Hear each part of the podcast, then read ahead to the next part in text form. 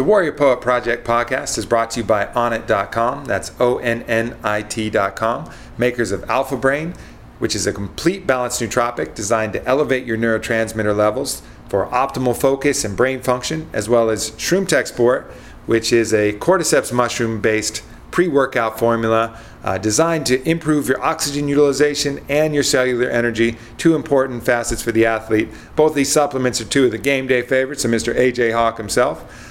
We also have Hemp Force, which is a delicious chocolate protein mix. It's great for your body and easy to digest, and a bunch of functional foods that are out now and launching shortly. So make sure to check back with Onnit.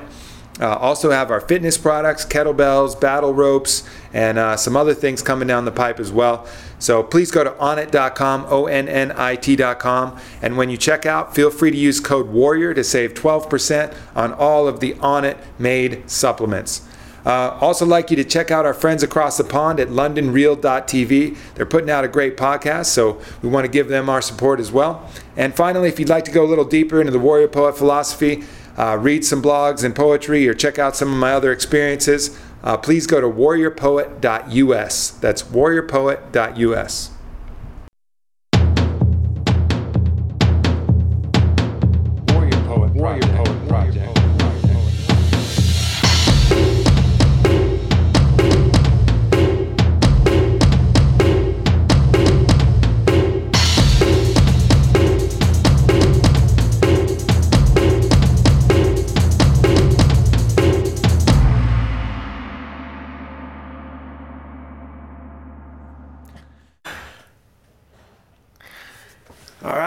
here we are with the Warrior Poet Project, live from Green Bay. Well, it won't be live for you; it'll be on tape delay because uh, I have no way to stream from the frozen tundra. Actually, not so frozen right now, which has been uh, luckily.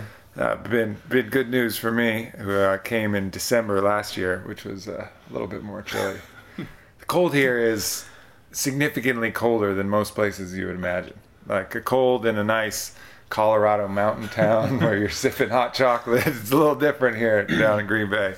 Um, but here with the powerful AJ Hawk, um, and uh, gonna go gonna go deep, gonna go gonna go deep inside this this savage right here and see uh, see what makes him tick. So a real treat here for the Warrior Poet Project. Thanks for uh, doing this here, AJ. Of course, is my first uh, first real podcast as a guest. I would say I've done little call-in shows for people, but this is my first real sit-down. It's, it's gonna be good. All right, I like it. Well, speaking of podcasts, that was kind of how you uh, came to find out about myself and Onnit, right? So, what is a you know what's a what's a guy football player like you doing listening to the Joe Rogan podcast to begin with? How'd that all come Yeah, about? I'm glad you. I was gonna bring it up if you didn't. I don't want it to sound like a like a uh, sales pitch for Onnit or whatever. I don't know, if, but what's crazy, I think, of my kind of story about it. I I'd say two year and a half, two years ago, I started listening to Joe's podcast, and just I don't even know how I got turned on to it. Just found it one day. It was, I'd never listened to a podcast in my life. Stumbled upon it.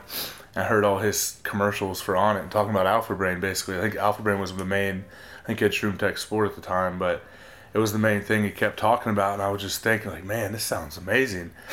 but the whole time I was like, man, I wish I could take it, but I figured, you know, with the we have pretty strict steroid testing and everything. I knew it wasn't a steroid, but I was like, I don't know, it might have something that would make me test positive. So I kind of hung back, kept listening to the podcast, listening, and then I just decided to uh, shoot you guys an email one day and. Uh, got one got an email right back from from someone at the company I forget who now and then got an email from from you from Aubrey uh, a couple days later and we just went back and forth with it and you sent me a bunch of product and I actually had it tested through the NFL and everything and everything came up came up good so I've I've been on ever since and, and now kind of you know whatever you guys call it honor roll or whatever you guys uh-huh. do it's kind of a weird way to, to get to marketing a company. Usually, as an athlete, you never or anything. You know, I know you have video game guys, wrestlers, UFC people. Usually, you're you have like marketing people that go find you deals and you do Right, stuff maybe right. that you don't completely believe in.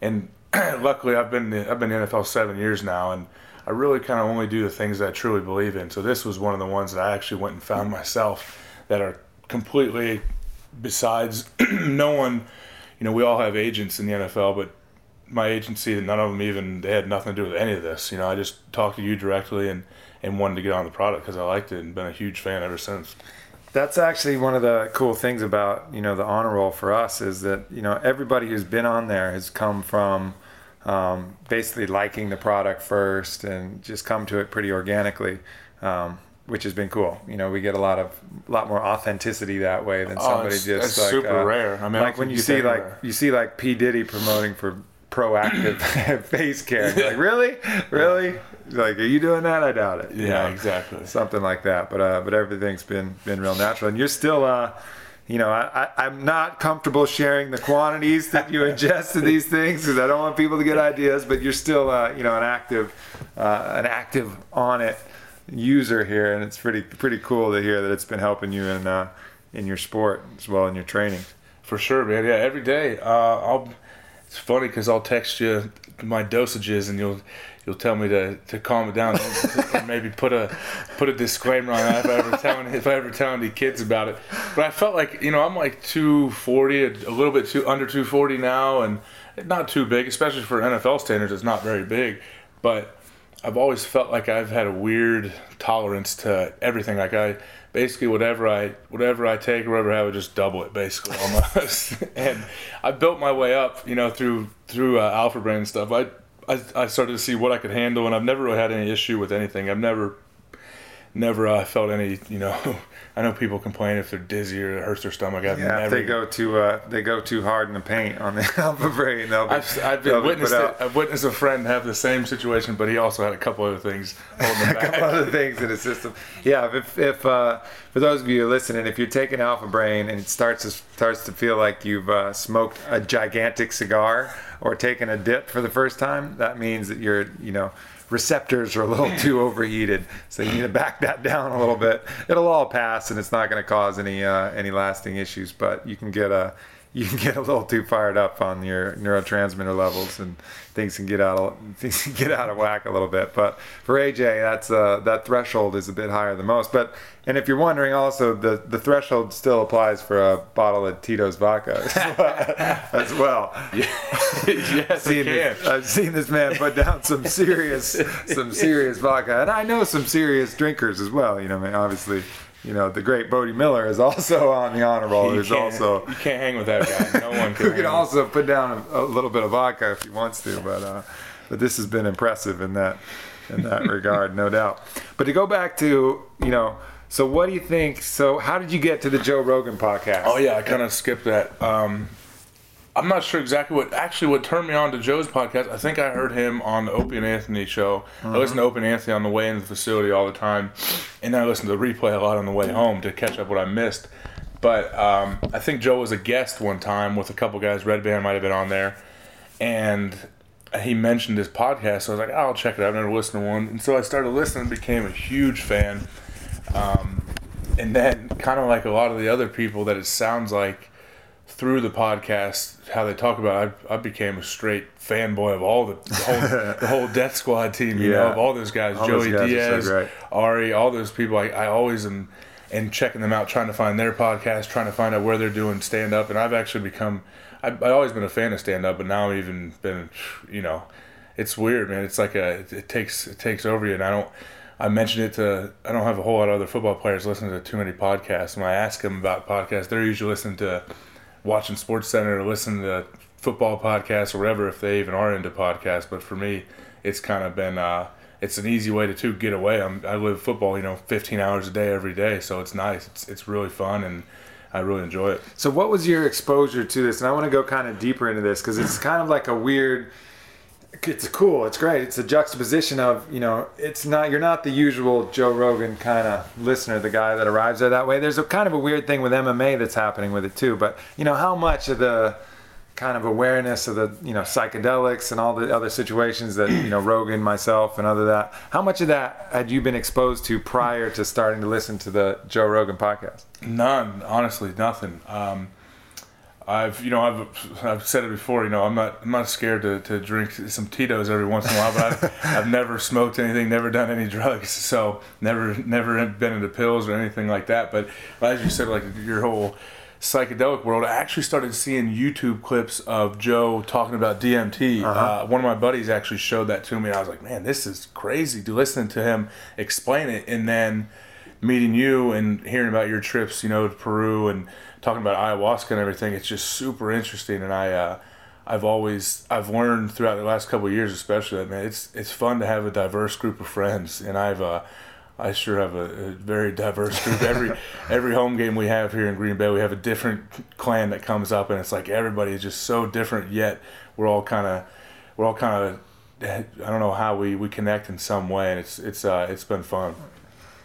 So so you come from basically you know, it's almost like zero to 60 going from straight football. And, you know, I guess you grew up in Ohio, went to mm-hmm. school in Ohio. I mean, at that level, so let's talk about that a little bit. I mean, that world where you were growing up, it's pretty, you know, it's pretty cut and dry. It's pretty like, you know, football, weights, exactly, protein, straight, mid, straight meathead. yeah. Uh, and I don't, I don't deny that I'm still a bit of a meathead, you know, but I think I'm starting to evolve a little bit, starting to, to open my eyes up over the last five or six years. You know, I, when I was, man, 14, 15 years old, I'm always worried about was trying to gain 20, 30 pounds of muscle a year, trying to eat everything, drinking a gallon of milk before I go to bed, and just lift weights for four hours a day and play football, basketball, and baseball. Always playing all sports, but that was kind of my life, and uh, I loved it, you know. And I, I still love doing what I do. Playing football is, is awesome. I'm gonna play as long as I can, but yeah, I'm, I'm starting to see a, there's a lot of other things out there as well. How do you think? Um, you know, how do you think? First of all, you know, do you think there's going to be more of that awareness spreading into like all realms? Like you have a pretty diverse group of people on your team as well. You know, mm-hmm. there's so so there's the guys like yourself. You know, kind of Midwest. I don't know if Ohio's classified as Midwest, yeah. Oh, but yeah.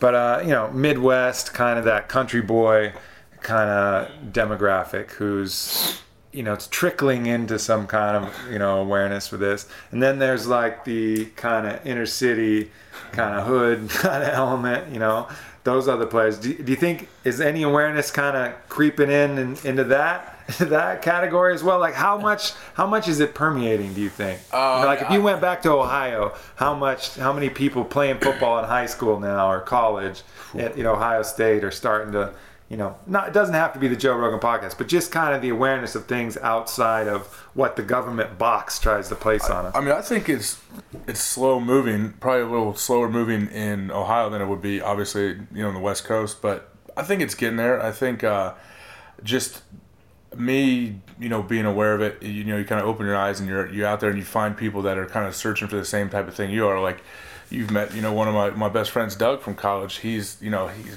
we we'll text each other asking about oh did you hear you hear about you know Victor Conte was on Joe's podcast or we'll talk about something Joey Diaz said and or yeah. some clips we saw and just things like that. So I think it definitely is spreading because you will see and now I think with technology, you know I'm sure there's fifth graders now with phones and on the internet and all that. That wasn't happening really when I was you know I didn't get a phone till my freshman year in college I guess so I was kind of stuck in the dark. I didn't I didn't uh-huh. really use the internet. I'd send the emails every once in a while, but now it's like you can find anything you want instantly, and I think that right there is helping people even from a young age, you know, kind of open up and, and see that there's like you said, there is there is a little bit more than just the weight room, but you yeah. still need that. That's that foundation. I'll never turn I'll never turn my back on that. That was my high school coaches and everybody. They they made me who I am. But yeah, it's it's fun to, to have that foundation for sure. Well, that's ex- I mean that's always been my philosophy. You know, I mean the whole warrior poet concept is the balancing of two elements. You know, it's the it's the guy that can kill it in the weight room, kill it on the field,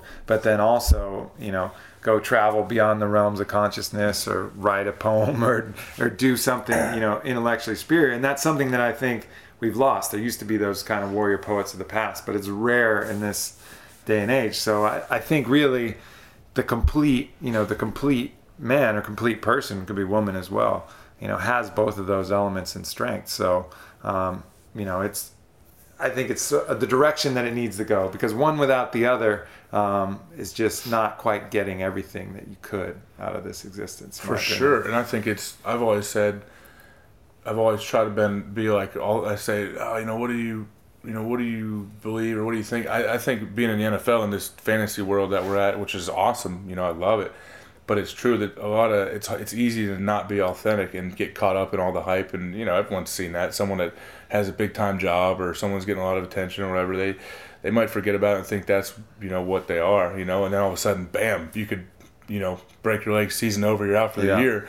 And I've seen a lot of guys struggle with that. I don't want to have to I'm trying to. I know when football's over, it's going to be a transition, no matter what, no matter what age you are, whether you after high school, whatever it is. I know people have a sometimes a rocky transition into whatever normal life you can call it, and uh, I'm trying to trying to think about that now and be as as balanced and have things set up for the future. So when when my day does come, you know, I I'll be ready, you know, and I'm gonna I'm gonna thrive, you know, in mm-hmm. retirement mm-hmm. from football and not not be uh, one of the statistics because I think a lot of people see it. There's like 78 percent of guys uh, when they're five years removed from the league are, are bankrupt and, and divorced stuff like that. And it's I might have the numbers a little bit wrong, but it's pretty close. Yeah, I think that's pretty much in in most things. You know, professional sports is probably a hyper example because you make so much money so fast, and all you're doing is still playing sports. You yeah. know, and so it's and not and spending it so yeah, fast. Yeah. So I mean that happens. And then it comes to a weird. No other no other enterprise do you have that comes to such a drastic and finite end.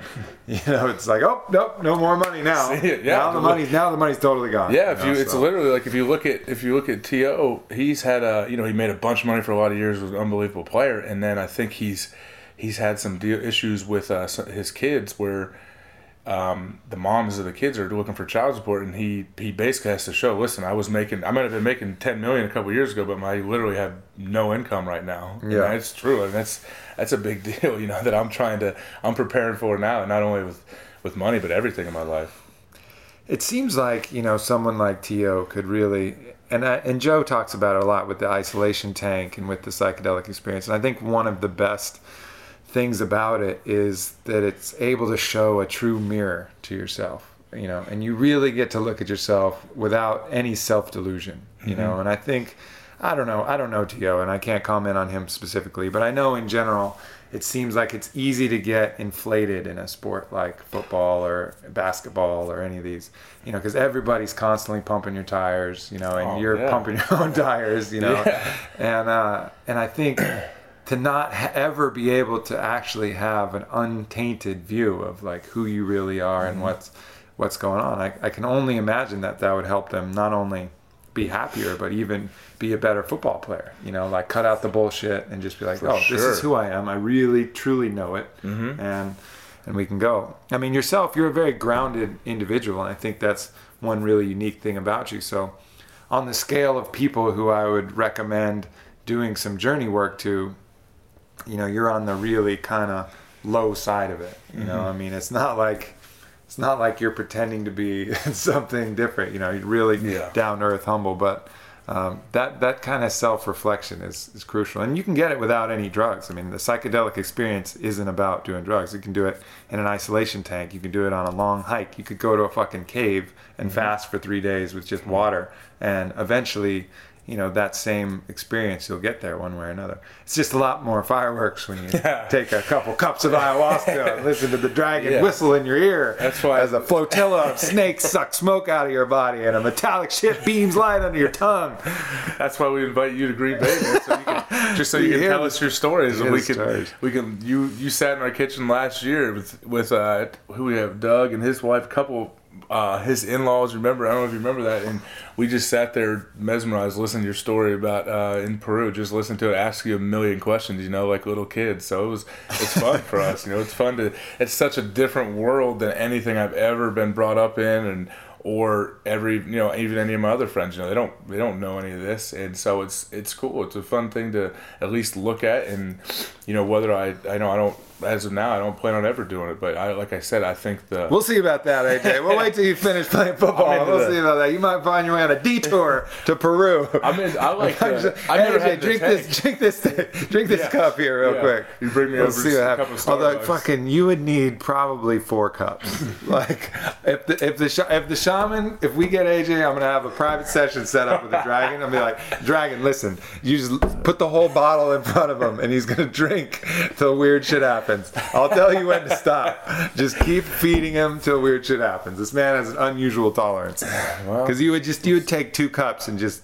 just grin at him like, like what do you got? I don't know. It sounds kind of scary. your, your whole deal. I've read your I've read your when you wrote about it too. I don't know. It doesn't. It it sounds It sounds cool, but also the puking and losing ten pounds. Yeah, know, yeah, it's just you know. Whatever. Hopefully the the reward is is worth all that. it's like you know you gotta you gotta sweat when you work out. Exactly. You know what I I'm okay so with it's, that. it's, as long as it's it. worth it, then I'm fine. Oh, it's fine. totally worth it. It's part of what makes you feel good. Now the iboga, on the other hand, that was that one is um, the most valuable, but the most intense. I mean, you got to really commit to three days of a lot of physical pain to make that happen. The Kambo, actually, Kambo the frog medicine. I've been talking to some people who've been doing that. What's that? Which is basically they take a frog and they they crucify it to a certain degree on these sticks, and they irritate the fuck out of it till toxins come out of it.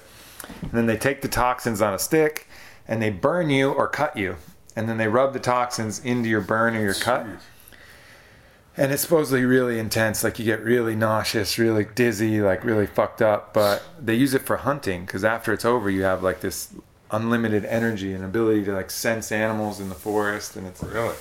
there's some harsh ones that they get down there. And, and Iboga is certainly on that tip. But ayahuasca, So what when it hits do? you right, is magic. What I'm, are you gonna doing, do I'm the, fucking I'm- doing it all, no, man. you know? After, after they put the frog toxins in you, what are you gonna go? Yeah, kill I don't know. with your bare yeah, hands? like chase down a wild boar, and figure it out. Strangle it.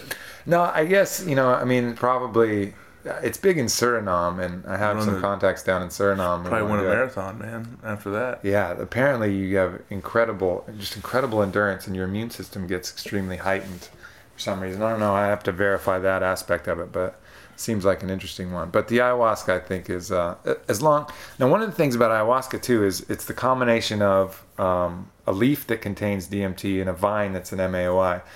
And the leaves have different concentrations of DMT depending on season, depending on time of year. So sometimes the ayahuasca doesn't have a high DMT content, in which case you won't see the fireworks. And I think that was part of what happened down in Peru last time. I went with Bode last Yeah. time. And it just didn't have the kind of overwhelming visual stimulus that you normally get from a DMT sensation. I was able to, you know, after I drank a couple cups, I had a pretty cool adventure with a dragon and a bear and an eagle, and it was it was pretty cool. But it wasn't still it wasn't like the first time.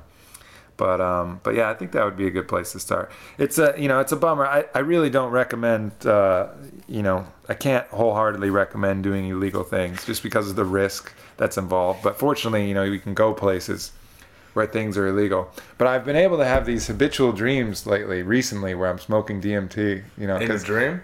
Yeah, it's a, Really? it's a, it's a, it's because it's illegal to do it when I'm awake, but I do it, I do it, I I do it in got my you. dreams. I You know what got I mean?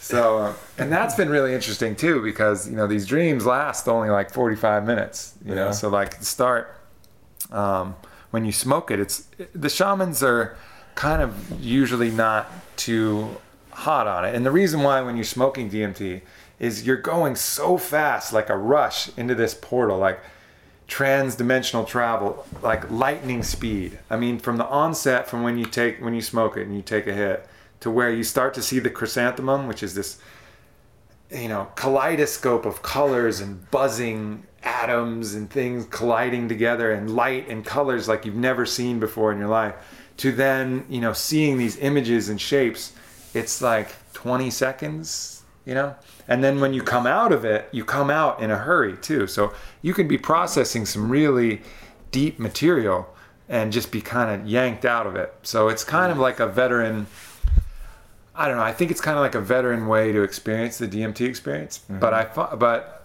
one of the you know last dreams that I had was actually one of the most powerful ones I had. And one thing I do like about it is it allows you to kind of get, you know, let's say you're working and you're out, you know, you don't have a lot of time, and you know, ayahuasca is going to take eight hours minimum, and then a day of recovery and three days of preparation.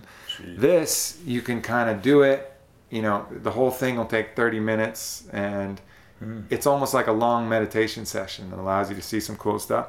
This last time, I saw a giant, like foo dog looking lion that came. So first of all, the chrysanthemum and everything was, you know, it's pretty wild colors, and but this thing, and it came and it attached itself to my chest and my throat, and it was this like being of light, and it was. It had light in its jaws, and it sunk its teeth like into my throat and into my into my chest, and I could feel it like just like I don't know. It sounds cheesy because you always oh light and energy, but that's what Yeah. it was. It was like white light and energy from my throat to my belly button, from where its jaws were, and it was like pushing it into my body. and then and it was the craziest feeling I've ever had. The only other time I've ever felt anything like that was during that ayahuasca trip that I talked about on Joe Rogan 127, where I was, you know, there was the, the, the flotillas that sucked the smoke out of me and beamed some light underneath my tongue. And uh, it was such a just cleansing, powerful feeling. You know, I mean, after that, even though the whole experience only lasted 20 minutes and it kind of like moved down the rest of my body, it was like I was you know, grounded, reset, cleansed, purified, and like back to full, you know, I could have gone back and continued working or doing whatever. Like in one hour's time period, I went all the way back over, felt like I had a visitation from a being, mm-hmm. you know, like a like a strange ancient being. Yeah. And then came back to reality and you're like fully back. There's no like no hangover. No hangover. No nothing. You just feel good and relaxed and What's more the kind of awareness. What, is it always animals you're seeing? Was it's not always. I mean, the first ayahuasca trip was a giant, you know, giant metal ship, you know, that I saw and a, flotilla. It can be a variety of different things. Who knows? I mean, you say you say beings, but it's almost like archetypes.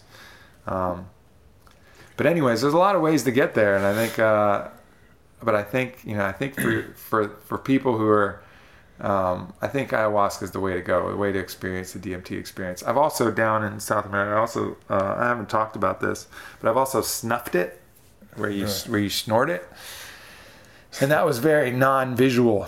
I was like um, very kind of emotion. Had a lot of emotional content, really? like reliving you know early family issues and kind of working Jeez. shit out like that.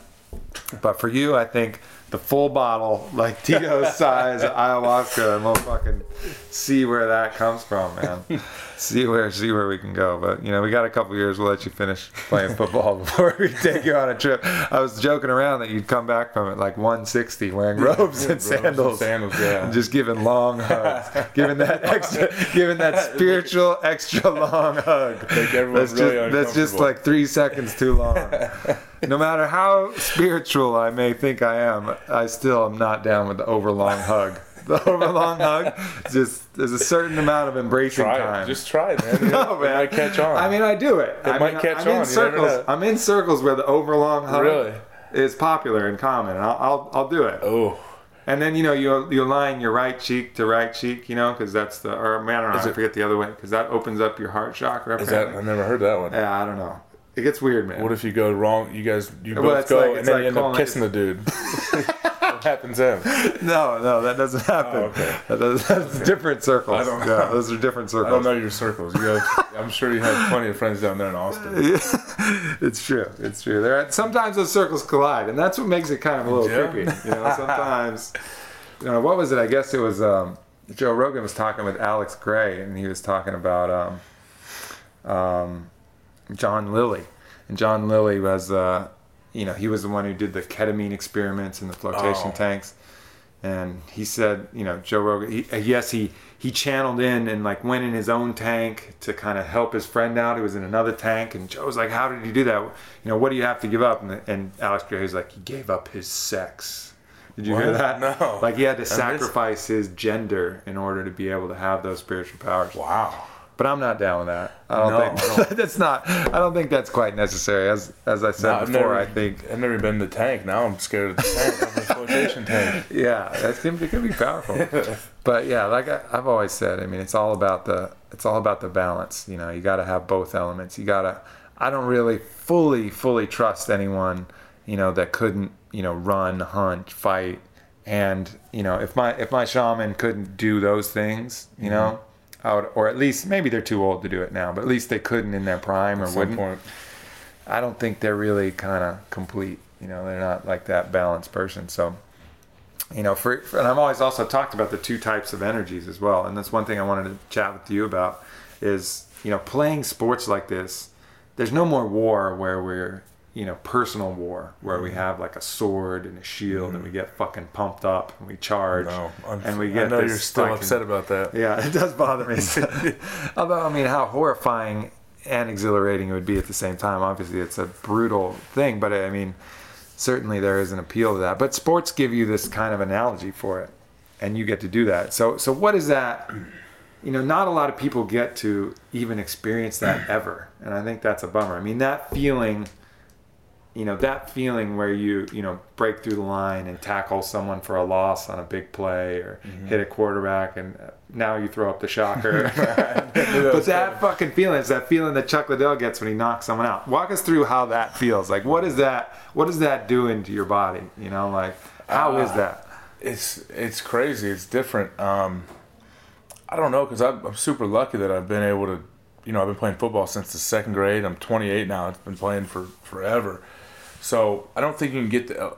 I, I'm lucky enough to play football where you get that physical aspect. If you think about it, every other well UFC, you know, fighters they mm-hmm. definitely they're that's the most physical you can get basically. But you know, if you think about just basketball, baseball, they can have some unbelievable. You know, you get to compete head to head. You know, you watch Yeah. some of the old school Jordan stuff and LeBron. Now they're competing, but I don't think they get that physical aspect you can get from football. I mean, we have. It's just it's crazy. We have you know I have linemen every single play that are 330 pounds trying to not only trying to knock your head off, they're trying to take your legs out and do stuff. So when you can find a way around that and beat them, and actually like blow someone up, I mean that's the best thing about football. You know, you get to you get to blast people, and it's it, there's I don't know. It's hard to describe. Man. I think if people have asked me, what does it feel like, you know, to when you just know you got someone, like how you how you've planned it. You know, you've practiced your whole life, and you just got it was a pure perfect hit. I'm like, God, nothing. You don't feel anything. You're obviously Yeah, yeah. you're obviously it. pretty jacked, and you're and you're you feel like you can do anything right after that. You know, that's that's why it's a, a big thing, a, a mental part that I've tried to help with. You know, playing and, and tried to get better at is if you've seen it. If you watch football players, you watch like watch and say just a, a receiver for example if he doesn't he doesn't get to catch a ball in the first half sometimes you know it's tough. You know your your confidence isn't shot but they're they're down and they might you Yep. might see them start yelling at the quarterback. Same thing for defensive guys. If i can come out there in the first series first or second series and get a good shot on a guy make a few tackles make a play it's almost like the rest of the game is downhill and you're, you're feeling you feel i mean you're playing downhill. You, and you can just uh you can kind of catch fire that way. And i've tried to sometimes the game's just not set up that way where you're not going to make any plays early on. And so a big struggle that i have is is uh, i try to focus on is just figuring out you know it's going to come. I don't need to go out of my way to try to make a play that the plays are going to come. And if something doesn't happen the first quarter I'm, I'm just trying to stay positive and figure it out and say all it takes is one just one one big shot on a guy where I can stand over top of him after he's after he's struggling to get up. You know that that can change the whole game and change everything. So I just I'm always searching for that. I think every single play. Yeah. And uh, it's fun that way too. And you never try to try not ride the roller coaster of ups and downs of a game because there's always going to be good plays and bad plays, and you just got to find a way to stay with it. The uh, there's a lot of elements in there. I mean, I think it's weird how sports go like that. You know, it's almost like there's a certain they call it the zone or whatever, but it's a certain kind of mix of belief and confidence. You know, I mean the the power of belief. You know, the more the older I get, the more experience I get. You know, I mm-hmm. realize everything ultimately comes down to belief, and belief can actually manipulate the way events unfold or manipulate how you react to them and in in doing so it'll almost permeate like an entire game you know to a certain man. degree like i remember i saw there's been a couple moments where i've seen it live like happen i saw uh, vince young in the rose bowl you know Yeah. that's when he was playing ufc the U- usc um, you could just feel that his presence and his belief his he was so sure that he was going to win Yeah. that the game just made that happen. Like the game unfolded for him. I saw Dwyane Wade do that in the in the finals, the first championship they won against Dallas. You could just see him, and of course other players have done it on TV. But when you're there, you can almost feel it, you know. And I'm sure there's been games too where you felt that same thing, where it's like you whatever happens, you know that you're going to get to the ball, you mm-hmm. know, and that the bodies are going to move in the right way, and you're just going to be there to fucking crush and just to shut a team down.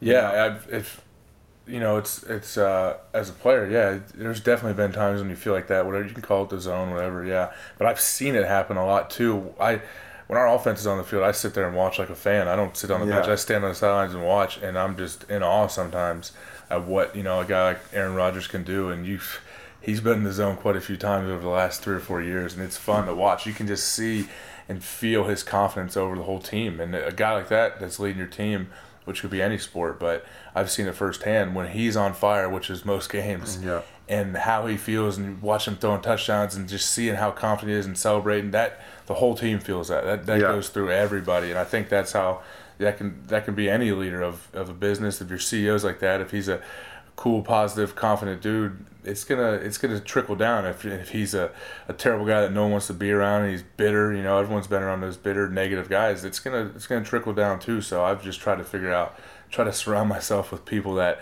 I enjoy being around that kind of keep you up and don't and tell you the truth and not guys that are just to sit there and complain about the world.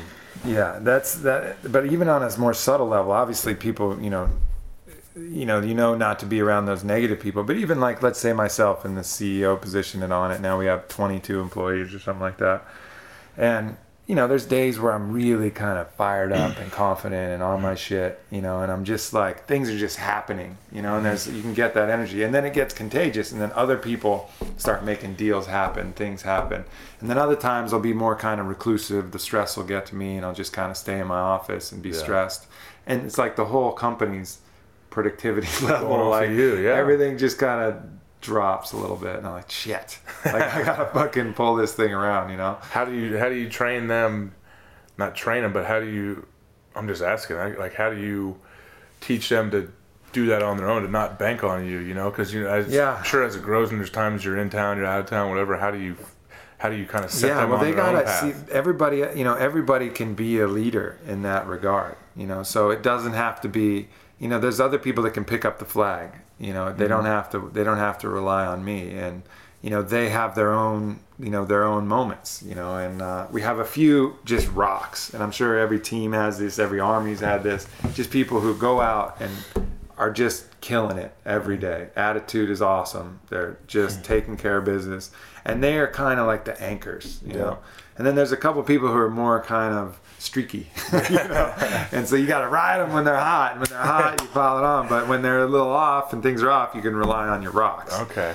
You know, Yeah. and that and that's kind of how it goes. But you know, any, you know, for me, so much so much is still dependent on on myself. I know I have to be conscious of how my my atti- attitude and energy is, and same same with you. I mean, you're one of the leaders out there on the field, but um, and you know, Aaron Rodgers, all these people in key leadership positions. You know, you gotta you gotta push that out because it's contagious.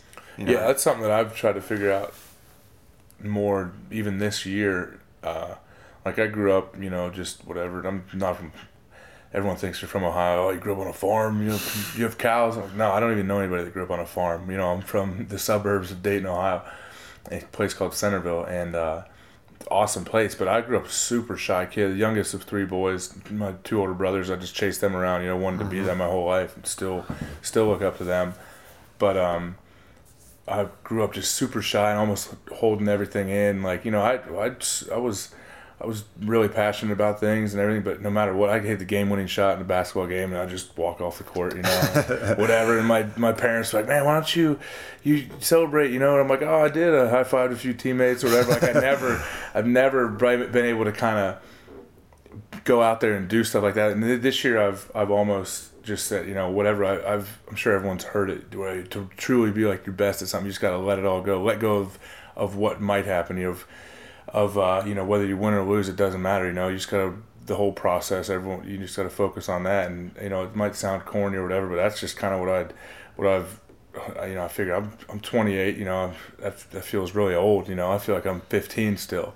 And so I think it's about time I just, just let it go and don't, I don't care, you know, it doesn't matter. It's true. Like to be, you have to, to let be go. who you you are. have to let go of the outcome. Exactly. To be in the moment. Yeah. To be your best, you definitely have to let go of everything. You can't sit there and worry about good plays, bad plays, even in, in life. And so I'm, I'm trying to, to still in the process always every day, but to figure out, just let it go, man. Who cares? You know, I, I was the, the king of going to a going with my wife to a wedding and she loves dancing. She's out there in the dance floor going crazy. and I'm just posted up in the corner like, no, I I'm not a dancer. No, I'm just straight. I'm over here doing bicep curls, push ups, just being just being an idiot. And I still am that that way mostly, but I still try to let it go a little bit more and and enjoy things. I, I'm always enjoying it, but uh, I guess it doesn't always show to to other people, and I have to explain that to people sometimes. And I'm just trying that's what having having cool diverse friends like you guys like you and different people is they, I think they, they help bring that out of you. Know you can't if you had, if all my buddies were just like me, it'd be stupid. We'd be Yeah. so boring. We'd just sit around and you know watch Storage Wars and do nothing. You know? so so I got you got to get out there and do stuff. Yeah, the funny dancing is a not to go too far down a down a rabbit hole about dancing, but you know, it was such a part of tribal life, you know, mm-hmm. back in the day. And uh, at some point, for a dude to dance, it got gay. Like, like in a lot of like, and you know, I mean, I've always been dancing it up my life, but I never really subscribed to that. But that's became like a like the cool guys were just not really into it. And it, I guess I don't know. It's just, it was just kind of a weird thing. I mean, you have an unbroken history of you know thousands of years where everybody would play, except for you know in Islamic cultures where they'll throw rocks at people who, go, who try to dance and have fun. But that's a whole new level of fucked up. But on the tribal level, it was some people could make the music. You either made the music or you danced to the music. Yeah. You know, and I think that's partly what's in us all. And I think, you know, I think there's something to that. I mean, uh, we just we just had the the pleasure of you know watching your uh, cute little young daughter, you know, put on some music. She's two years old, I guess, right? Too. Yeah, too. And she's just dancing it up, you know. I mean, Yeah, she doesn't give right. She can- fuck what she, she looks like. She's the more just people, killing it. the more people look at her, the, the more she Yeah. she feeds into that energy and starts clapping and going crazy. And I think that watching her has taught me a lot. You know, she's she's awesome. I don't care. You know, if I was, you know, if you're self conscious about things, whatever. I don't. I go in public. I you know I'm. It's hard for me. I'll, I'll walk through a store carrying her, and I never figured out until I was you know a dad. But man, I don't. I'm. It's weird. I, I sit there and kiss on her and you know run down the, the aisles with her stores and just do stuff that you could never see yourself doing as a kid. You know, even you know that high school Mm-hmm. Meathead. I never I never could see that myself being that guy. But I, I don't care at all. You know, I think that is one thing that that helps at least for me having having kids, have another one on the way coming in a couple months, and that that helps me. I learn a lot from from a little two year old that can can only say a few words. So it's pretty cool to see. Yeah, I think I think we can. I mean, at some point, you know, we become self-aware, and people people are just so easy to make fun of other people and like put them down and shit. It's such you know such nonsense. I wonder why kids are like that. You know, like I don't know if they have to be like that. If all kids like back in the day, like imagine the fucking Navajo tribe where like the six year olds looking at the five year olds being like, these fucking kids, they Yeah. fucking can't dance for shit. They suck. you know, and they just no, they weren't. I don't think. You know, but somehow in schools and stuff, I don't know if it's a product of it just seems like momentum has gotten out of control that way and it just kind of feeds a little bit. But really you know expression of oneself i think is uh, it's important. You know you got to be able to just kind of let it let it loose and that's not socially enforced in hardly anything now. But i think that's that's one thing. If i had to you know override some remedies that i think would be good i think bringing back that kind of tribal element where you all get around a fire and you you know play some music and get a little loose drink a little bit and dance to some drums and you know none of those dances look great. You know they're just jumping around and fucking but when you're feeling it i think uh i don't know at least for me that's uh that's something pretty cool. And and then you know of course you know you have that element. You're at least a type of guy that's getting to express the kind of warrior archetype which i think is so, you know you see so many men who never get to express that mm-hmm. kind of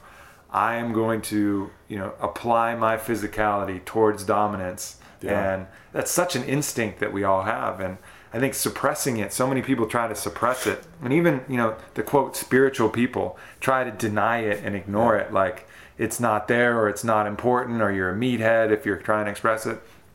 I don't agree with that bullshit. I think it's part of our birthright, you know, and I think it's unfortunate, really, that, you know, unfortunate and fortunate in some ways. In some ways, it's progress, but in some ways, you know, it's good we have sport to be able to kind of express that. Big time. I, I 100% agree with that. It, it's a it's like a running joke with different guys on my team that I've played with, you know, my whole life. My, my wife will joke in the off season. She's like, "Man, when are you guys gonna start practicing again?" She's like, "He's just so, you guys are so physical in the off season. Like when I don't get to hit people on the field, Yeah. and it, that sounds terrible and super meathead. But not like I'm hitting her, but you know, you're just wrestling or whatever. Yeah, you know what I'm saying. it. We get And- it. And my wife says she's a strong girl, so she doesn't. She uh, she can stand her own with with anyone. I feel bad if she ever gets in a fight with a girl because she she can punch like a guy. Yeah. And uh, but she's like, gosh, you just need to. I just can't wait till you guys put the pads on and practice again. She's like, you're just you're just a bull in a china shop, rolling around here, running into things, breaking things in the house. And I think it's it's weird. It's in there, and I think it's in everybody, regardless. You could be five foot one, 120 pound guy, but I think it's in there and just at different levels. And and uh, I'm yeah, I'm lucky enough to let that out now. And I've actually thought about that when I'm done playing. I'm like, man, what am I gonna? I'm trying to find things that I'm gonna compete in and be able to express that and do that. And I, will always work out. I love to work yeah, out, for sure. So I can do that. But I there's I'm I've, I've thought of crazy things like man, maybe I'll maybe I'll do spearfishing. Maybe what can I what can I compete in? You Yeah. know, let me free dive and see how deep I can go. Like I love the ocean. And I just think of all these weird things, and I'm gonna eventually come up with a few a few fun things I can compete Well, with. you've been uh, you've been rolling a little bit too, right? Doing a little jujitsu with uh, A your friends bit. with friends with Dan Henderson and the Clinch Gear team, right? So Yeah, been- man, I, those guys are awesome. They've got me into more MMA stuff, and obviously the pod, to listen to Joe's podcast, talking to you. I've got to do just a, a real little bit of, of jujitsu and loved it. I, I was actually out in Colorado uh, working out and went to a guy and uh, he does that. He does a little bit of everything. The guy actually fights, and he said, "Well, what do you want to do? You know, most people want to come in and do striking and just just punch the bag and hit the hit the mitts." I'm like, "No, man, let's just do an hour of jujitsu." So we just rolled around for for an hour with this guy, and he had two of his students come in who just killed me. You know, these high school these high school kids. Did they? Did they Yeah. though? Well, the thing is, I could I, I could kind of toss them around a little bit, and but it didn't matter. They'd always catch me with something, you know. And I'd tell them like, don't hold back, man. If you can, you know, choke me out, do it. If you got it, if you got So they- something, did they it. get you? Oh yeah, How, 100%. how big were they? Uh, the one kid was probably like 180 pounds. The other kid was probably 195. Like they weren't s- small, but they weren't real big kids. But they, I don't know what belt they were. They didn't matter. They were these guys. were open- good, they huh? opened my eyes. Yeah, and I would, you know, I would trying to work all the. All the different moves they would show me and, and the counters and everything, and it didn't matter. They were count, well, they were countering my counters. Boom, locked up. I'm, they're choking me out, and I, I was telling them just go, go for it, man. I'll tap when I'm, you know, if I'm Yeah, going out, yeah. and and it was a good thing out there too. It sounds funny, but I, uh, the guy that was teaching me, he's like, "Well, you need to know what it feels like to get choked, you know, and then you can choke me and stuff like that." So they, they, he's like, he would choke me and then make me tap, and I, just, all right, it's good. This is good to know. I need to know how it feels, yeah. and uh, that was that was actually cool to see. I, I needed that, and uh, I, I think I just want to get into it even more. It's it's a little bit of a balancing act of getting into enough where you're not really jeopardizing getting hurt playing football for Yeah, yeah, football yeah, yeah. because if you get hurt outside of if you get hurt off the field Right, they can they can do a lot of they can take a lot of your money here in the NFL so I'm trying to find a balancing act there but uh, I think that might be something I could get into even more and give me something to work towards you know and uh, I just think we all need something to work at and work towards uh, you know if, even if it's not you know trying to make a ton of money when I'm done I, I want to be working towards something and trying to, to always compete Sure. with people Yeah, jujitsu's uh, that kind of unique element of combat sports where, I mean, barring a, an injury, which you can get playing basketball, you can get Exactly. playing volleyball, barring an injury, you can go full out and oh. not hurt each other. you know? Exactly. And, like fight to death without injury, which is no other thing has been able to do that. I mean, that's why if people could sword fight to death without injury, you fucking guarantee there'd be full armor still, you know? Yeah, what I thought was awesome, these kids, these kids were, I think they're maybe 19, 20 years old.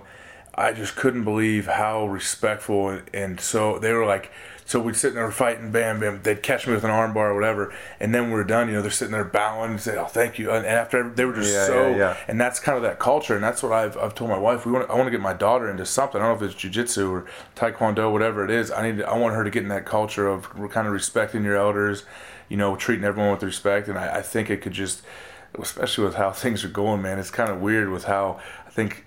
I, I don't know how exactly the generations are going, but I think things are a little too easy at some point for some kids, and they're uh, not learning the respect you need for Totally. how to treat other people. And I think if I get my kids into that culture, I think it could, man, it could help them go so far. And not only will they get in that, I need to get in that culture too. I need, I need all the help I can get. Everybody does.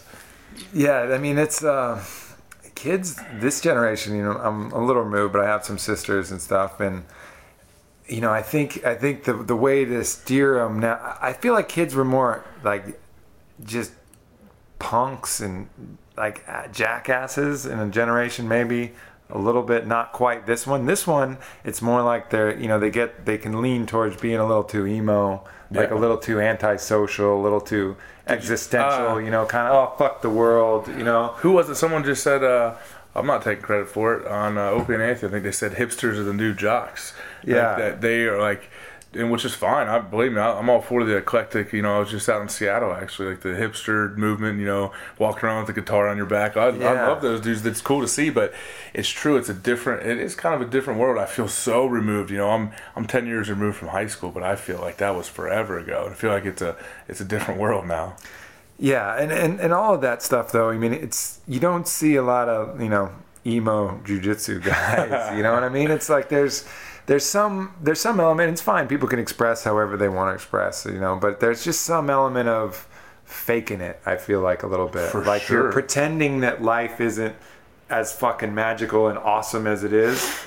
Because you can make it that. You can totally Yeah. fucking make it that. And love can be awesome, fucking fighting, whatever it is you can do. All of these elements, you know, sports and competition and art, whatever, everything can be fucking awesome. You know, and it's like denying the awesomeness is faking it a little bit. For sure. Just because you're not, you don't want to put in the work to get there. Mm-hmm. You know, and, and so there's some kind of inauthenticity to it. And I think that's the, that's the challenge. But there's also a lot of bullshit in the world too, you know, and we've talked a lot about that you know and so it can give people a kind of jaded sense you know when all your politicians are fucking liars you know and your government's just completely screwing up. I just saw a documentary which is a must see by the way called un me um, by this guy. I think his last name's jarecki.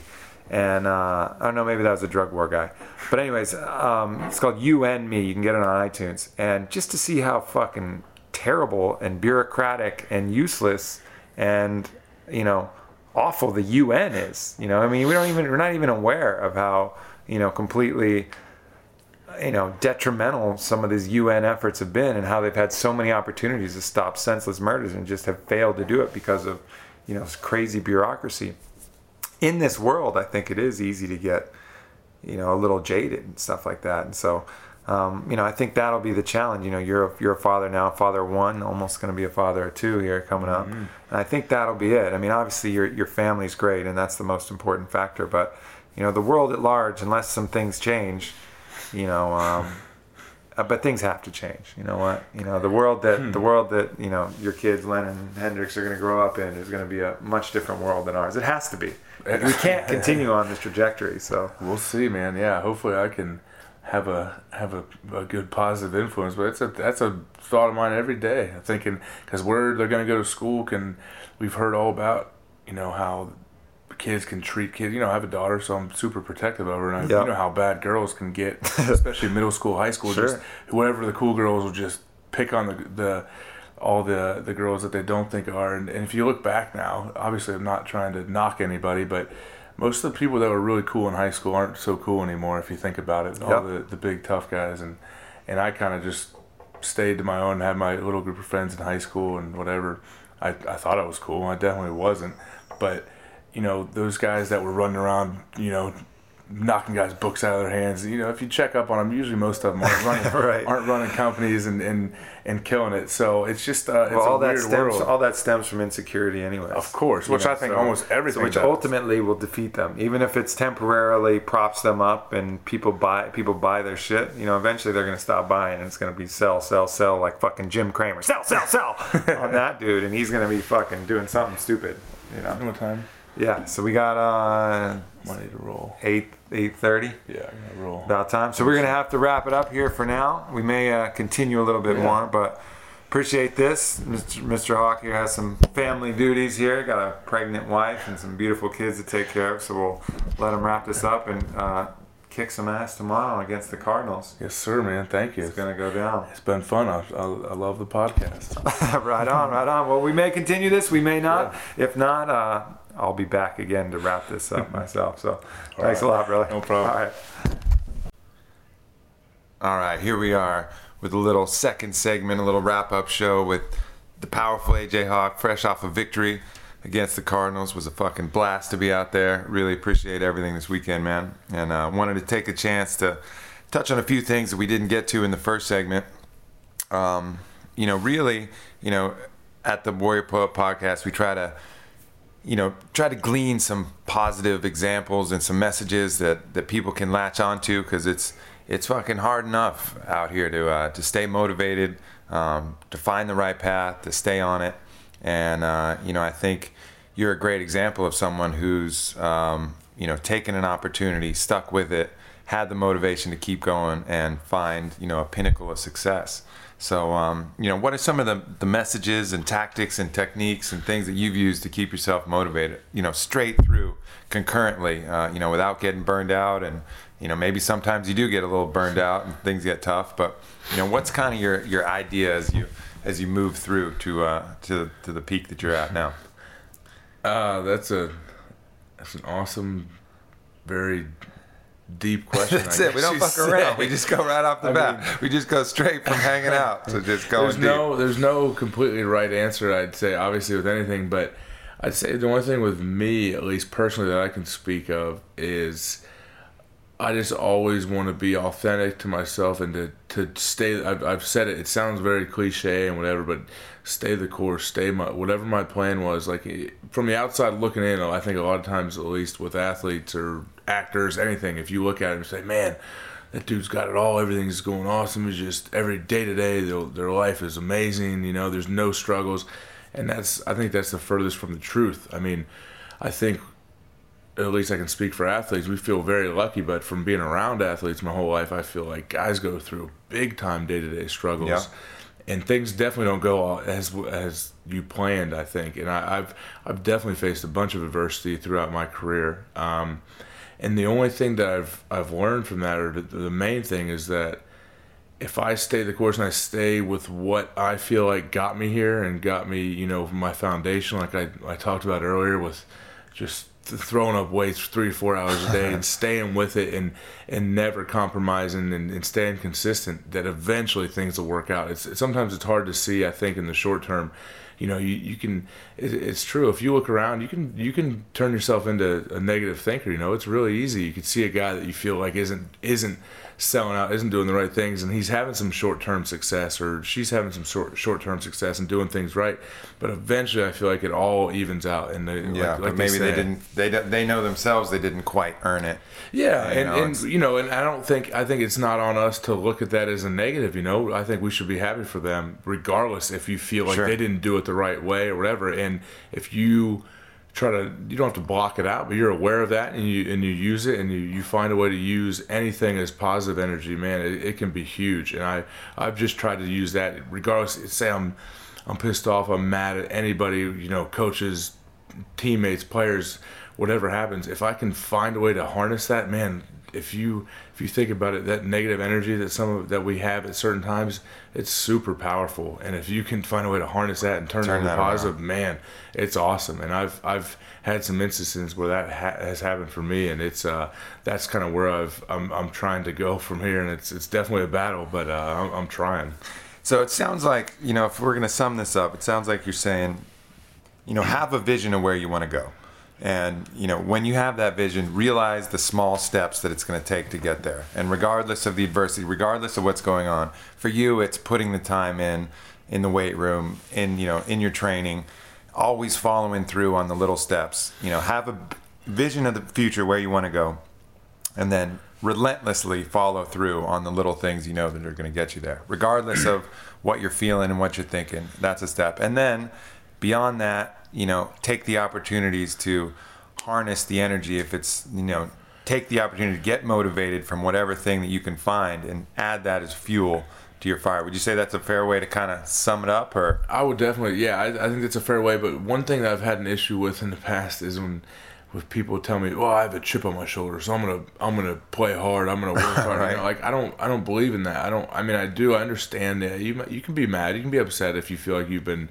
you know you didn't get a scholarship coming out of high school or things like mm-hmm. that but i don't i don't exactly know what that means when you say you have a chip on your shoulder you know i i think we all have something to prove to ourselves you know and i, I think the thing that i've learned is I, I, don't have anything to prove to anybody but mm-hmm. myself you know and i regardless if you're in the public eye at all no matter what you're doing there's going to be people that are going to try to knock you down. That's fine. And i think you have to kind of i think you can actually use that as positive energy even if they're coming at you negative and say whatever. Who cares? It might sound new age or whatever but i think if you can just find a way man it's all it, it sounds terrible. I hate that I'm saying it, but like, No, you know, I'm sure you've heard. things are some of these things are just truths. I'm sure You know, you've heard people a- say those. Oh, it's all energy, man. You just need to harness Yeah. it. You know, yeah, I understand that sounds kind of hippie and, and whatever, but it's true. Like you, if you can find a way to to turn that into your use that for your favor, the, the opportunities are endless. And I think the biggest thing that I've learned over the last even honestly year or two years is to try to enjoy it, try to have fun, because I think all of us are stuck in kind of you, if you let it get to you, it can be a stressful situation. I, I honestly don't feel any stress with, with what I'm doing in, in football, and I think a lot of people do feel stress. And I, I'm just trying to try to have fun. I mean, I get to play a game for a living. It's awesome. So Yeah. it's uh, it's a lot of fun. Yeah, you can get definitely wrapped up in the small stuff, but you know, I think one of the interesting things you were saying there is to, um, you know, not to be your own judge of how you're performing, and I think that was actually something that you know, um,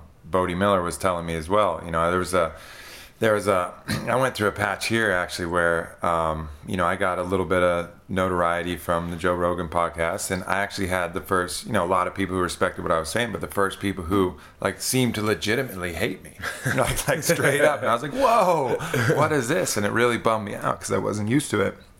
And he was letting me know, and and he, if you know, if you're not aware, after the after the Olympics in in Salt Lake, he had I guess there's a Q score that different agents use, which is like your popularity score at the time. And he had a worse score than O.J. Simpson after the Olympics, where he was, you know, know he was partying in Torino. It's not Salt Lake. He did well in Salt Lake. It was Torino. Um, he was on the cover of all these magazines and just got a little disenfranchised. And really, people turned on him. And that's where he kind of said, "Listen, you know, you got to be the judge of yourself. You know when when you've put out everything that you can, you've laid it out there, and you know when you have it. You know, and, and to Yeah. use that. And then uh, I think that's an important thing to know is you know not get caught up in what other people are saying, how they're judging you. Um, you know your own performance. You know when you've laid it on the line. You know when you've done a great job. And ultimately, you have to be the judge of that. But that doesn't mean that you can't you know, harness the energy that you're feeling from everybody else and kind of utilize that um, as well. So I think that's that's certainly a balancing act. But you know, a lot of us aren't aren't athletes, you know, for profession. Most of us aren't, and you know, we don't have uh, our paths aren't as clear. So I think you know, for, for all of for all the rest of us, you know, for me, it took till I was 29 to really know exactly what path I was in. Um, for me, it was a matter of just keeping the keeping the faith that something would something would break if I kept my morals and, and kept my values and kept on the grind. Um, you know, but for you, and I think for athletes, it's a unique situation where you get on a set of train tracks and you just you know it. Yeah. You know, and I think that's the advantage. But I think we can all kind of learn from that and find our own track. You know, whatever track that is, and if it's not a track, at least keep to our own code. And I think that's one thing that I've learned about you is you have a great code about you. You know, you have a sense just how you treat people, how you do people. For you know, those of you who haven't you know known AJ or whatever, he's the you know he's gonna be the type of guy that goes out of his way to you know sign everything from the fans and and be there for his teammates and do everything he can. Um, how do you think that's kind of played into your success? It seems like you're guided by a code, almost like a bushido, you know, like they would say from from the old samurai days. But what what would you say to that? How did you form that, and and how important is that to you? I don't I don't know exactly how it was formed, but um, I've never really thought about it in depth. Like you know how you, you know, if you talk to to you, you know, you you'll come up with all kind of ancient terms for it, Right. Ancient warrior terms, and, and make it sound amazing.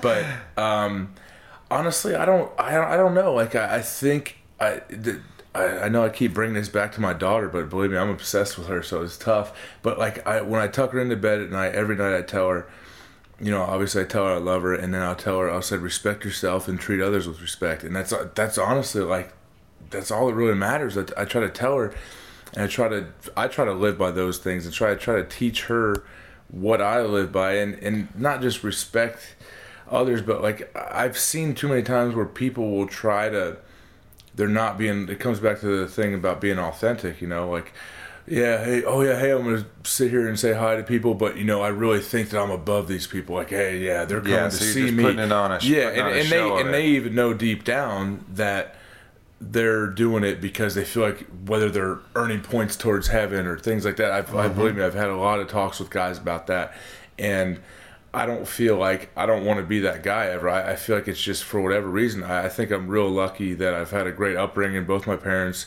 did a good job of that. They they always treated me with respect and, and taught me. I think I watched them and I watched my older brothers and I just I've been lucky, you know, and I think it's been an easy transition into that. But I, for whatever reason, I just I don't think anybody eh, can feel no matter what. Like I understand, yeah, I play football. I get people. We get paid a lot of money to to play a game, but it's not like anybody. If someone's making five million dollars a year, it doesn't make them better than a dude making twenty five thousand a year. You know, Yeah. so and I think I've learned that over the years, and I've always kind of felt that way. So I never felt like I don't care what it is. You don't.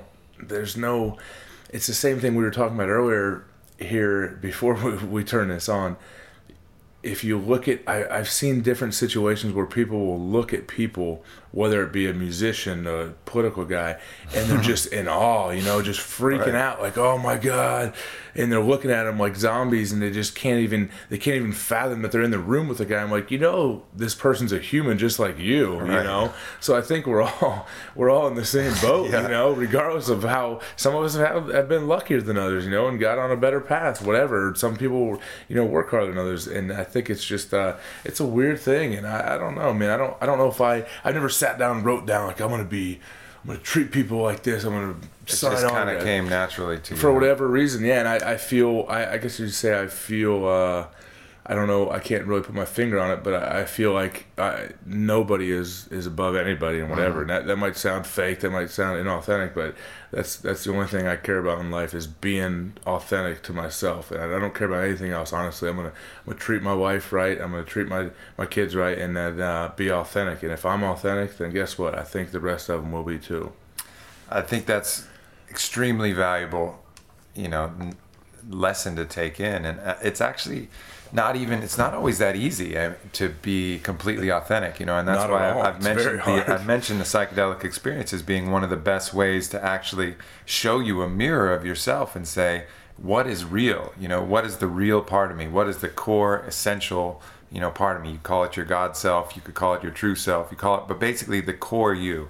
And it's so easy to lose that um, you know i think as i mentioned before in the earlier part of this i think you're one of the rare individuals that's just kind of managed to stay always stay without getting too far off on that and it's it's certainly admirable but but for the rest of us uh, you know occasionally we need those those checks and balances a little time in the flotation tank to But, go over but it or one thing I have learned, I don't, I don't want to interrupt you, but one thing I've definitely learned from talking, I, I think a big thing in, in, you know, kind of growing as a, as a person is, is talking to people in all different types of, you know, walks of life. It's everybody has the same problems, man. You know, like Yeah. the same issues that I'm having. Like, oh man, I'm sitting in meetings all day, you know, uh, you know, I, I'm getting impatient, whatever. Believe me, the same guys working a, a sales job at a business are having this. We're all having the same issues. No one it, it has different issues than the other, and I think people always think the grass is greener. And we've I've talked about this with some friends before. They think a guy like and I don't want to single a guy out like Brad Pitt. You think about it. So he had issues with Jennifer Aniston. So say they Yeah. they broke up. He's thinking, man, what would it be like? You know what? He's probably having similar issues with Yeah. Angelina Jolie that he had with her. Like it's the same thing. Like no one, the grass isn't always greener, and we all have the same issues, and it's just up to us to kind of figure it out. And I think that's that's the thing that I've I've figured out over the the past. And like I said, I don't have. Whenever I speak to, every once in a while, I go back and speak to like my high school football team or I've gone back to Ohio State and spoke to them. And the first thing I'll say to these guys, I'll say, listen, I don't have any answers. I say, I don't know anything really. and I'll say, the biggest like thing, what Socrates himself said. I'll say, I get, I'll tell them, I'll say, I, I used to get so annoyed when I used to sit here and I'll have someone come in and they'll speak down to me, you know, and tell me, Sure. this is what's the truth, this is what's real. And so I, I'll try to keep it up front and say, listen, I don't know anything, man. All I know is what's what's helped me in the past, and then I'll try to give them a, a tiny bit of knowledge. But listen, I don't, I don't have any answers. I don't. we all got to figure it out. yeah, you know? exactly, and that's why I'm, I'm hanging out with guys like you that, that, that aren't the typical Midwestern Ohio guys. You know, you're going down to Peru and Expand- ex- getting tattoos on the ribs. Expanding the horizons a little bit. exactly.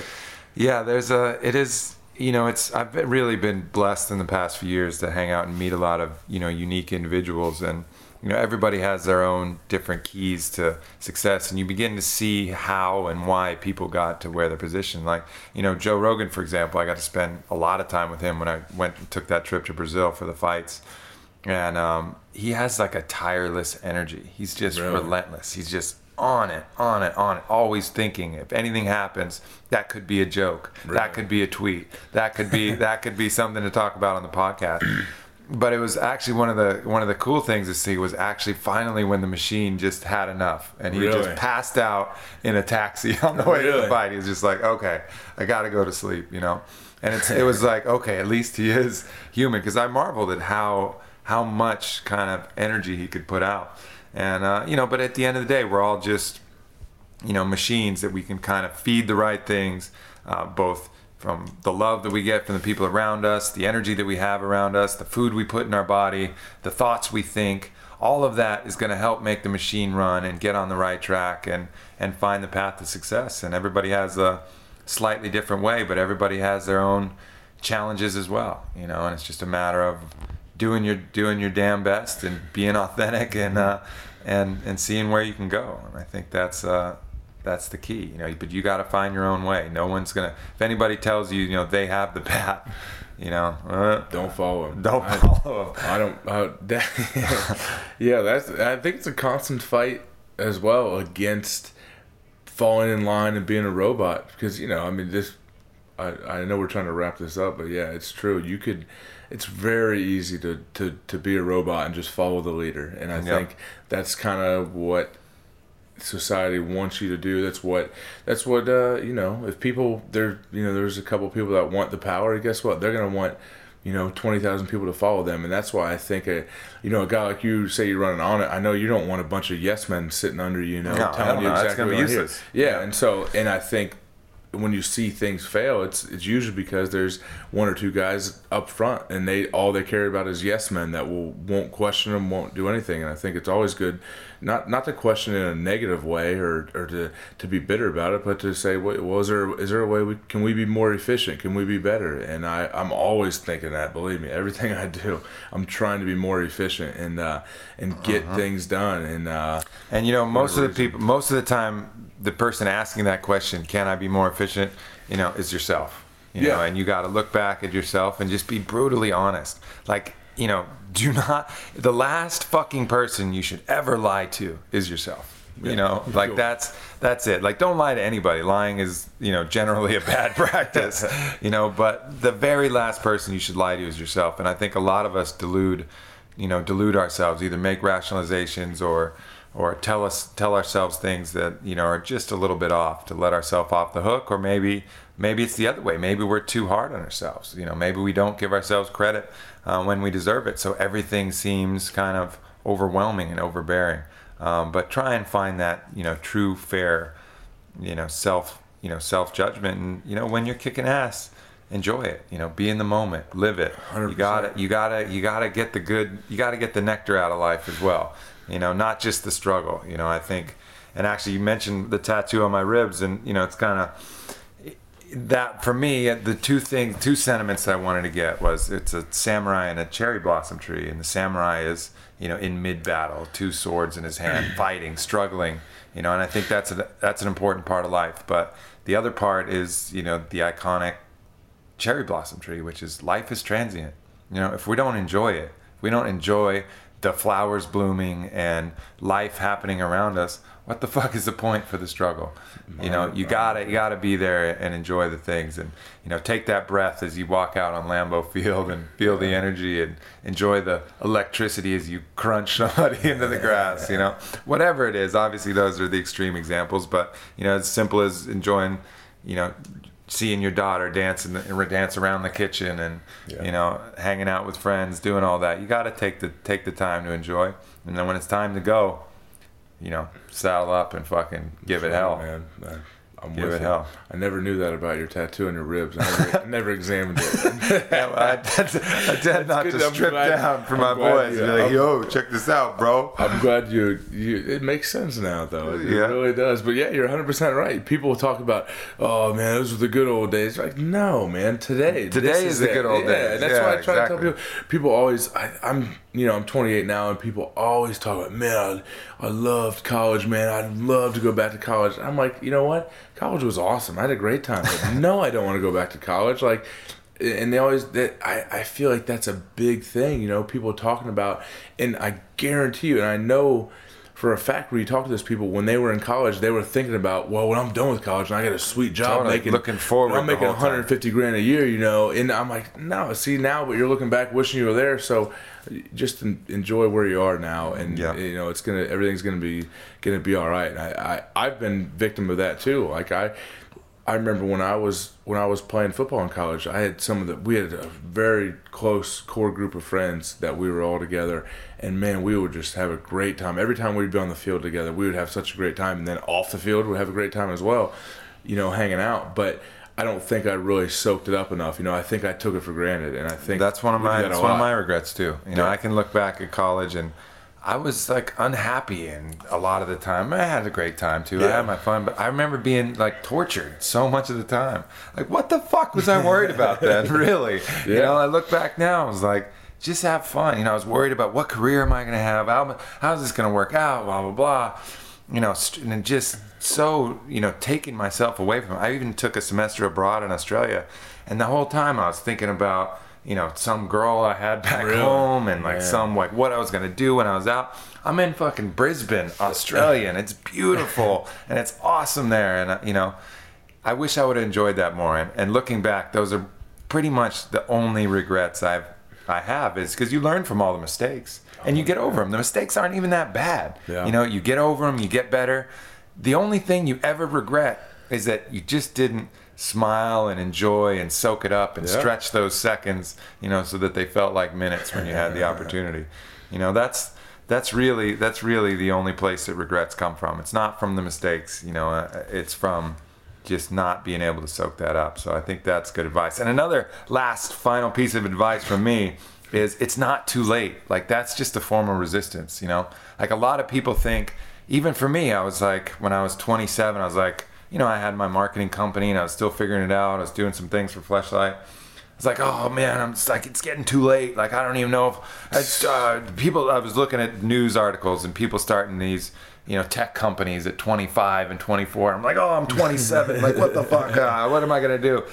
It's not too late. You know, I wasn't ready then. I couldn't have handled what I've had to go through with Onnit as a 27 year old. Like, I needed to be 30, you know, to be able to make Yeah. this step of the journey. And I think Carlos Castaneda says has a quote that you know it isn't the things themselves didn't change. Um, you know what the the warrior himself is what changed. You know when you when you're looking back at the opportunities that have the opportunities were always there, but what changed was yourself, and and you had to get yourself ready and get everything in line so that both of those could go. So no matter how you know what age you're at, I think Pressfield talks about a lot. It's not too late. You know you can find something, you can find your path um, get after it and give it hell and you just gotta you know follow the steps just be authentic and you know enjoy your moments and uh, and good things will come I think that that's it. That's me. That's me hopping off the soapbox. There is the last last opportunity here to say it. But uh, but you know, I think um, you know that's the last last bit of advice I can I can give myself. Any any final uh, any final messages here to help inspire people in this week in This in this not- difficult election week? Yeah. this is not my thing, man. Put on the spot to inspire people. I But- think you do that. I think you do that anyways, man. But the thing about the only thing that I've well, I've said this. I feel like I keep repeating myself on this thing, so I'm going to sound like an idiot. But one of the few things that I've learned is that the truth is just super simple, man. Like it's honestly like when you, if you talk to anybody that's you feel is pretty smart or enlightened, whatever you want to call them, and they they try to talk about you just want to talk about issues you've been going through, whatever. Anything that is true just it just makes sense it's not hard it's it doesn't it's not like you're we're not building rockets here. You know, it's very simple. You know, you know what? Like honestly, like if you want things to go well, you know, you find a way to surround yourself with positive people, think positive thoughts, and uh, and just be a good dude. And and I don't it. It's very hard to do. Obviously, it's not.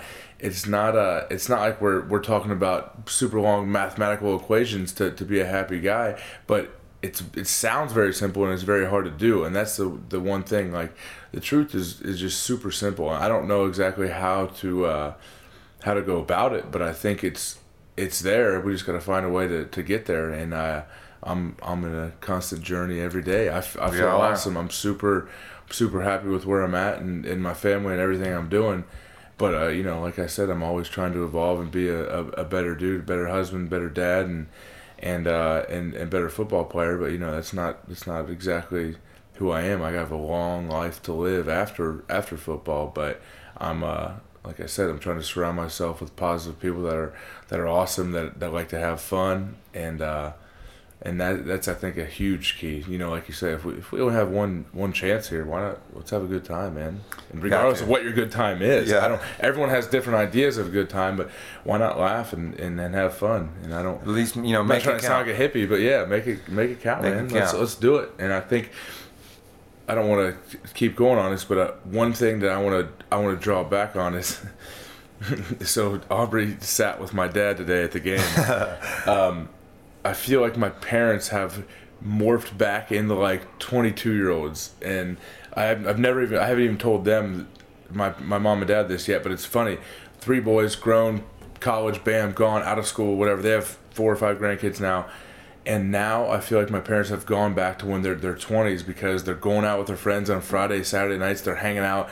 My dad and my mom seem to be having as good a time as ever, and it's just a, it's a fun thing to see because you know they they spent 30 years of their life raising kids and now uh-huh. we're all gone and now they get to sit back and hang out with us and, and have fun and hang out with our friends as well. And it's it's fun to see. It's really cool. And I've my wife and I have already thought about that. We said we're already very sad for when our kids are going to be I've already thought about my daughter. I'm trying to get my daughter to go to Ohio State and live in the house man. So it, this has nothing to do with the podcast we're talking about but, but what I'm saying is it's cool to see my parents kind of morph back into kids honestly they really have and they uh, it's just awesome. It's, it's really fun to, to see how they're how they're doing and i think I, talking to other people i feel like their parents have done the same thing and it's it's it's really it's a cool thing to be a part of. Yeah, it seems like you know they've kept their their heart and mind kind of young and kept it light and not allowed the pressure to grind them down and accumulate. You see these people that are just almost calcified, like petrified humans, Oh, where yeah. whatever it is,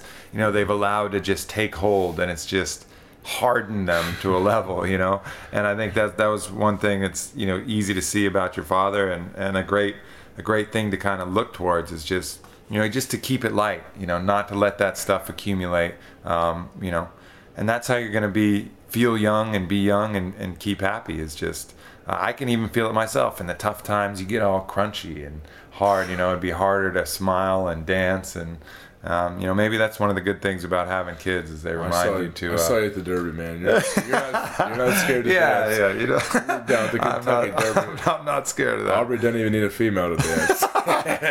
no definitely not definitely Just not solo by himself. I'm not scared. I'm not scared. Well, AJ, this has been a pleasure, brother. We'll have to do this again sometime. and sure, uh, man. I look forward to it. Good luck the rest of the season. We'll all be pulling for you at Onnit and at the Warrior Poet Project podcast. That's right. Thanks, man. Had a great time. Right on. The Warrior Poet Project podcast is brought to you by Onnit.com. That's O N N I T.com. Makers of Alpha Brain, which is a complete balanced nootropic designed to elevate your neurotransmitter levels for optimal focus and brain function, as well as Shroom Tech Sport, which is a cordyceps mushroom based pre workout formula uh, designed to improve your oxygen utilization and your cellular energy, two important facets for the athlete. Both these supplements are two of the game day favorites of Mr. AJ Hawk himself. We also have Hemp Force, which is a delicious chocolate protein mix. It's great for your body and easy to digest, and a bunch of functional foods that are out now and launching shortly, so make sure to check back with Onnit. Uh, also have our fitness products, kettlebells, battle ropes, and uh, some other things coming down the pipe as well. So please go to onnit.com, O-N-N-I-T.com, and when you check out, feel free to use code WARRIOR to save 12% on all of the Onnit made supplements. Uh, also, like you to check out our friends across the pond at LondonReal.tv. They're putting out a great podcast, so we want to give them our support as well. And finally, if you'd like to go a little deeper into the warrior poet philosophy, uh, read some blogs and poetry, or check out some of my other experiences, uh, please go to warriorpoet.us. That's warriorpoet.us.